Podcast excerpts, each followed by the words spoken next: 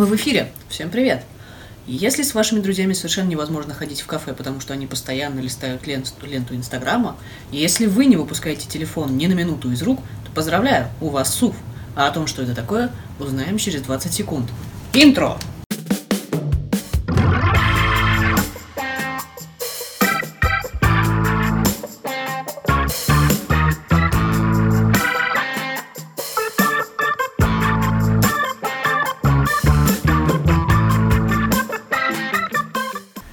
Итак, СУФ или синдром упущенной выгоды в оригинале Fear of Missing Out, то есть ФОМА, а, считается навязчивой болезнью, которая проявляется в, в страхе пропустить интересные события, возможности или новость.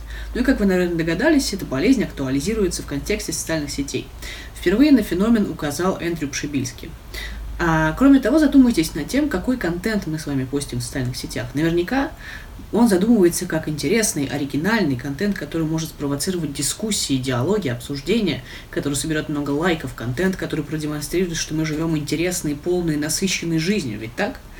А, поэтому ФОМа или синдром упущенной выгоды также обостряется и проявляется в том, что люди, нередко просматривая социальные сети, начинают испы- испытывать чувство неудовлетворенности своей жизнью, потому что, смотря на красивые изображения и читая невероятные тексты других людей, они начинают думать, что те живут жизнь гораздо более интересную, чем вы.